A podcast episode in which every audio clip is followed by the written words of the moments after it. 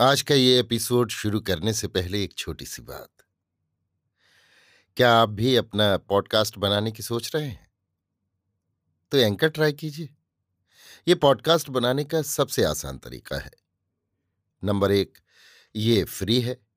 Number दो, इसमें कई सारे ऐसे टूल्स हैं जो आपको अपने फ़ोन और कंप्यूटर पर रिकॉर्ड और एडिट करने की फैसिलिटी देते हैं। नंबर तीन आप अपने पॉडकास्ट को डिस्ट्रीब्यूट भी कर सकते हैं, जिससे इसे स्पॉटिफाई और दूसरे प्लेटफॉर्म पर सुना जा सके।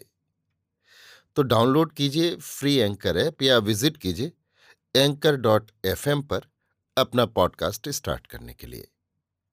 ये तो थी एक छोटी सी जानकारी, और अब शुरू करते हैं एपिसोड का सिलसिला। तो आज के एपिसोड में लीजिए सुनिए फणेश्वर नाथ रेणु के लिखे उपन्यास। मेला आंचल का भाग उनतालीस, मेरी यानी समीर गोस्वामी की आवाज़ में। संथाल लोग गाँव के नहीं, बाहरी आदमी हैं। जरा विचार कर देखो, ये तंत्रिमा का सरदार है। अच्छा तुम ही बताओ जगरू, तुम लोग कौन तत्मा हो? मगहिया हो ना? अच्छा कहो, तुम्हारे दादा ही पश्चिम से आए और तुम्हारी बेटी तिरहुतिया तंत्रिमा के यहाँ ब्याही गई है। मगहिया चाल चलन भूल गए। अब तिरहुतिया और मगहिया एक हो गए हो। लेकिन संथालों में भी कमार हैं माझी हैं। वे लोग अपने को यहाँ के कमार और माझी में कभी खपा सके? नहीं। वे तो हमेशा हम लोगों को ही छोटा कहते हैं। गाँव से बाहर रहते हैं। कहो तो गाने किसी संथाल को। विदेशिया का गाना या एक कड़ी चैती, कभी नहीं गावेगा। इस देश का दारू हरगिज नहीं पिएगा। जब पिएगा तो पंचाय ही। समझो, सोचो। तहसीलदार साहब दरवाजे पर बैठे हुए बीहन लेने वालों से कहते हैं। डेढ़ सौ से ज़्यादा लोग हैं। कालीचरण जी भी हैं, वासुदेव जी और बालदेव जी भी हैं। तहसीलदार साहेब एकदम ठीक कह रहे हैं। नी भाई, जो भी हो, तहसीलदार साहेब ही एक आदमी है, जो कि गाँव की भलाई बुराई की बात समझते हैं। ठीक कहते हैं तहसीलदार साहेब। एकदम से फाटक खोल हुक्म दे दिए हैं। कोई बात नहीं, इस बार तुम लोगों को संदेह क्यों हुआ? अधियादार लोग ही बीहन के वाजिब हकदार हैं, और जो लोग मेरे अधिया नहीं हैं उन्हीं से पूछो कि किसी साल हमने लौटाया है किसी को। तब ये है कि पिछले साल जैसी उपज हुई थी, सो तो देखा ही हुआ है। तिस पर पेडीलाभी कानून का देना अभी बाकी है। पेडीलावी यानी पेडीलेवी कानून। बहुत कोशिश पैरवी करके किसी तरह एक सौ मन कराया है। हरगौरी बाबू की कृपा से तो पाँच सौ मन लग गया था। इनसे शायद दारोगा साहब ने पूछा और उन्होंने बता दिया कि पाँच हज़ार मन धान होता है। वो तो थाना कांग्रेस के सेक्रेटरी ने कितनी कोशिश करके इसको एक सौ मन बनाया है। कल हरगौरी बाबू से पूछ रहे थे कि कहिए बाबू हरगौरी जी, यदि पाँच सौ मन धान अभी दे देते तो गाँव वालों को बीहन और खर्चा कहाँ से मिलता? तहसीलदार होने से ही नहीं होता। ठीक बात ठीक बात, वाजिब कहते हैं तहसीलदार साहब। कालीचरण के मन में बहुत से सवाल आते हैं, पर वो नहीं पूछेगा।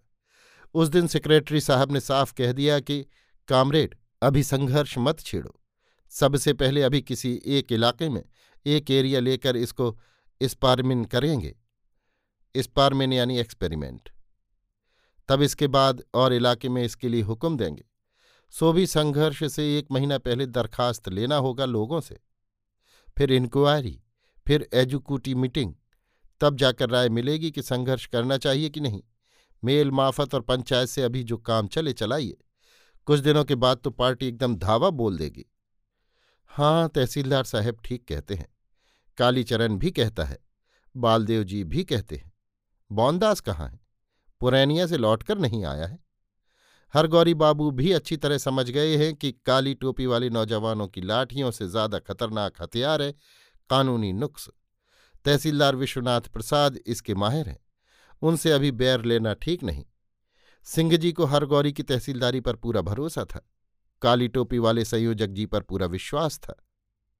लेकिन तहसीलदार विश्वनाथ ने तो कानून की ऐसी लकड़ी लगाई है कि भूमि हार भी मात।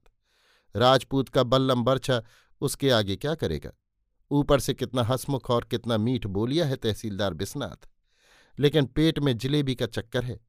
राज का नया सर्किल मैनेजर दांतों तले उंगली दबाता है। ऐसा कानूनची आदमी, कहा इस्तीफा दे दो? इसलिए तड़ाक से दे दिया। कांग्रेसी का लीडर हो गया। हद है, इससे पार पाना मुश्किल है। हरगौरी ने सिंह जी के नाम संथाल टोली की पच्चीस एकड़ ज़मीन बेनामी करवाई है, जिसमें से दो एकड़ सिंह जी को मिलेगी। केलावन ने अभी पाँच बीघा संथाल टोली की बंदोबस्त ली है। बेतार का खबर सुमृदास कोयरी टोला वालों से कहता है, यदि हरगौरी तहसीलदार ने तहसीलदार बिस्नाथ प्रसाद के नाम दो सौ बीघे और मेरे नाम से पचास बीघे की लिखा पढ़ी नहीं की तो फिर देखना। हाँ कायस्थ है, खेल नहीं। सुमृत दास बेतार अब फिर तहसीलदार विश्वनाथ प्रसाद के साथ है।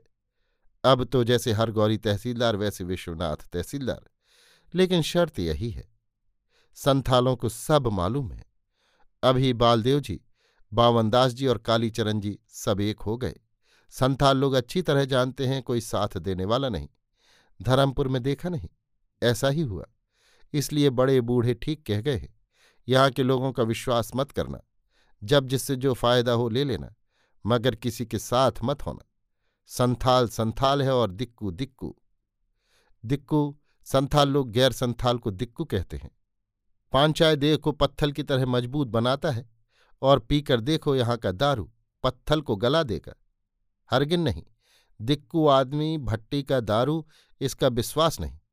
अरे तीर तो है, यही सबसे बड़ा साथी है। साथी साथ छोड़ सकता है, तीर कभी चूकता नहीं। चुनका मांझी क्या बोलता है? डॉक्टर से क्या पूछने गया था? पूछना चाहिए था कालीचरण से, बालदेव जी से, तहसीलदार साहब से। बालदेव और कालीचरण लोगों को धान दिला रहे हैं, तहसीलदार साहब से। डॉक्टर ने कहा कि तुम लोग ही ज़मीन के असल मालिक हो। कानून है, जिसने तीन साल तक ज़मीन को जोता बोया है, ज़मीन उसी की होगी। डॉक्टर ने कहा है? डॉक्टर ने? सिनिया मुरमू हंसती है। डॉक्टर हम लोगों का नाच देखना चाहता है, रोज टोकता है। जवान जोगिया मांझी, तीर से पूछ पर जंगली हंस के पैरों को बांधते हुए कहता है, डॉक्टर ने खरगोश का दाम दिया था दस रुपया, बारह रुपया दर्जन चूहा, दो सियार के बच्चों का दाम पचास रुपया। दे सकता है कोई बड़ा आदमी इतना दाम? सरकारी आदमी है मगर घूसखोर नहीं। कालीचरण को एकांत में कहती है मंगला देवी। एकदम अनुनय करके कहती है, काली, तुम मत जाना। संथाल लोग नहीं मानेंगे। ज़रूर तीर चलावेंगे, मैं जानती हूँ। तुम नहीं जानते काली बाबू, ये लोग कैसे होते हैं? उनकी सूरतें भ्रम में डालने वाली हैं। देखने से पता चलेगा कि बहुत सीधे हैं मगर। तुम मत जाना काली, तुम्हें मेरे सिर की कसम। ठीक ही तो है। जो लोग सरगना मेंबर हैं, वे क्यों जाएँगे? वासुदेव सुनरा और सनीचर भी नहीं जाएगा। हाँ प्यारे भी नहीं जाएँगे। सोमा जट जाएगा। जाने दो, वो मेंबर नहीं। बालदेव जी तो ऐसी जगह जाएँगे ही नहीं। वहाँ हिंसा का भय है, वे नहीं जा सकते। तहसीलदार साहब लीडर हुए हैं। खुद जाएँ या लठेतों को भेजें। हिंसा करें या अहिंसा करें। बालदेव जी तो सिर्फ़ चवन्निया मेंबर है। बावनदास यदि रहता तो अभी अकेले सबको मैं तहसीलदार बिस्नाथ के कानून के मात कर देता। लेकिन उसका दिमाग खराब हो गया है। सात दिन हुए चिट्ठी लिखाने गया है, सो लौटा नहीं। गांधी जी को चिट्ठी देगा। गांधी जी को इतनी फुर्सत कहाँ है बाबा? जो तुमको जवाब देंगे। लेकिन नहीं, बावन ने बहुत बार चिट्ठी लिखवाई है और हर बार जवाब आया है। भाई बावनदास जी, आपका खत मिला। इस बार शशांक जी सबको पढ़कर सुना रहे थे। महात्मा जी ने बावनदास को प्रणाम लिखा है। बावनदास को महात्मा भी भगवान कहते थे। बावन ज़रूर अवतारी आदमी है। वो ठीक कहता था, भारत माथा और भी जार बेजार रो रही हैं। मैया रे मैया, बाबा हो बाबा। कौन रोती है? रमप्रिया रोती है। उसके भाई गनौरी को तीर लग गया है। कहाँ गया? किसने मारा? संथालों ने। कहाँ? लोग भागे क्यों आ रहे हैं? गाँव में कुत्ते भूख रहे हैं। कौए कांव कांव कर रहे हैं। जोत की काका ठीक कहते थे, गाँव में चील का गुड़ेगा हंसेरी, बलवा, लाठी निकाल रे। कहाँ हंसेरी? भाला निकालो रे। कहाँ हंसेरी? कैसा बलवा? क्या बात है। संथाल लोग तहसीलदार बिस्नाथ प्रसाद के चालीस बीघा वाले बीहन के खेत में बीहन लूट रहे हैं। नई बंदोबस्ती वाली ज़मीन में? नहीं भाई, अपनी खास ज़मीन में। कोठी के पास वाली ज़मीन में। लाठी निकालो। गनौरी ने हल्ला किया, तीर छोड़ दिया। जांग में लगा है तीर। लहू की नदी बह रही है।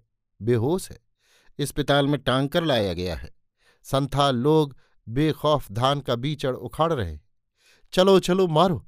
साला संथाल, बाहरी आदमी। जान जाए तो जाए। तहसीलदार बिस्नाथ प्रसाद की ही ज़मीन पर धावा किया है। चलो रे। भौं भौं, भू। कुत्ते परेशान हैं भूखते भूखते। Ring ring ring ring. डा डा डा डा डा। संथालों के डिग्गा और मादल एक स्वर में बोल उठे। Ring ring ring ring ring, डा डा डा डा डा। आज रिंग रिंग ता धिन ता अथवा डा डिग्गा डा डिग्गा नहीं, सिर्फ़ रिंग रिंग रिंग डा डा डा। ये खेत में बजा रहा है, संथालिनों को सचेत कर रहा है। तुम लोग भी तैयार रहो, डा डा डा डा। संथालिनें जवाब देती हैं, रिंग रिंग रिंग रिंग। अर्थात तैयार है। जूड़े में फूल खोसने में बस जितनी देर लगे, तैयार है। जय काली माई की जय। दो सौ गलों की आवाज़ सुनकर काली थान के बड़गाछ पर बैठे हुए कौए एक ही साथ कांव कांव कर उड़ते हैं। कुत्ते और भी ज़ोर से भूखने लगते हैं। जय काली माई की जय, महात्मा गांधी की जय, इनकलाब जिंदाबाद, भारत माता की जय, सोशलिस्ट पार्टी जिंदाबाद, झंडा हिंदू राज का, हिंदू राज की जय, तहसीलदार बिस्नाथ प्रसाद की जय, बालदेव जी की जय। घेर लो चारों ओर से, भागने न पावे, हो हो हो। अब नारा नहीं सिर्फ़ हो हो हो घेर घेर मारो, हो हो हो। तीर चला रहा है, लेट जाओ, तीर चलाओ, मारो, गुलेटा चलाओ। बिरसा मांझी भागा जा रहा है, मारो भाला। बिरसा पानी में गिर पड़ा, छप, भाला लग गया। सुखानु को क्या हुआ? तीर लग गया, कलेजे में। संथालिन भी तीर चलाती हैं, बच्चे भी। बिरसा मांझी गिर पड़ल रे, डाढ़ा डाढ़ा रीन रीन रीन, गिरने दो, तुम भी गिरो। बैठ के तीर चला, सोनिया। सुखी मुरमू गिरल रे, डाढ़ा डा गिरने दो, तुम भी गिरो। रीन री रीनी, रीन री जगारी बेटा। ठीक निशाना लगा बेटा। हर गौरी तहसीलदार के कलेजे पर। हाँ वाह बेटा। डाडा डाडा हर गौरी तहसीलदार गिरल रे। गिरने दो। रीन री रीन री तहसीलदार? हर गौरी तहसीलदार गिर पड़ा? भागो मत। ए, सुनो, तुम लोगों को अपना माँ बहन की कसम गुरु देवता की कसम, काली क्रिया, जो भागे वो दोगला। संथालों के तीर खत्म हो रहे अब घेर के मारो। मंगल दास को संभालो। चलो, जय काली माई की जय। मारो भाला। अरे, बच्चा नहीं है। इसी ने तहसीलदार को मारा है। वाह, बहादुर, ठीक है। अब लगाओ गोलेटा उस बूढ़े को। साला डिंगा बजा रहा है। भाग रहा है। साले सब भाग रहे हैं। घेरो, भागने न पावे। संथाले ने पाट के खेत में छुपी हुई हैं। घेर लो। एकदम फिरी। आज़ादी है, जो जी में आवे करो। बूढ़ी, जवान, बच्ची, जो मिले, आज़ादी है। पाट का खेत है। कोई परवाह नहीं। फांसी हो या काला पानी। छोड़ो मत। संथालिनें भी रोती हैं, दर्द से छटपटाती हैं। चिल्ला चिल्ला कर रोती हैं या गाती हैं। कोहराम मचा हुआ है पाट के खेतों में, कोठी के जंगल में। कहाँ दो सौ आदमी और कहाँ दो दर्जन संथाल, डेढ़ दर्जन संथालिने सब ठंडा सब ठंडा। संथाल टोली के चार आदमी ठंडे हुए, सात घायल हुए और एक लड़के की हालत खराब है। संथालिनें दोहरे दर्द से कराह रही हैं। तहसीलदार की हंसेड़ी में दस गुंडे ठंडे हुए। बारह बुरी तरह जख्मी हुए और तीस आदमी को मामूली घाव लगा है। संथाल टोली को लूट लिया गया। तहसीलदार हर गौली की हालत बहुत खराब है। शायद नहीं बचेंगे। अभी आप सुन रहे थे फणीश्वर नाथ रेणु के लिखे उपन्यास, मेला आंचल का, भाग उनतालीस, मेरी यानी समीर गोस्वामी की आवाज़ में।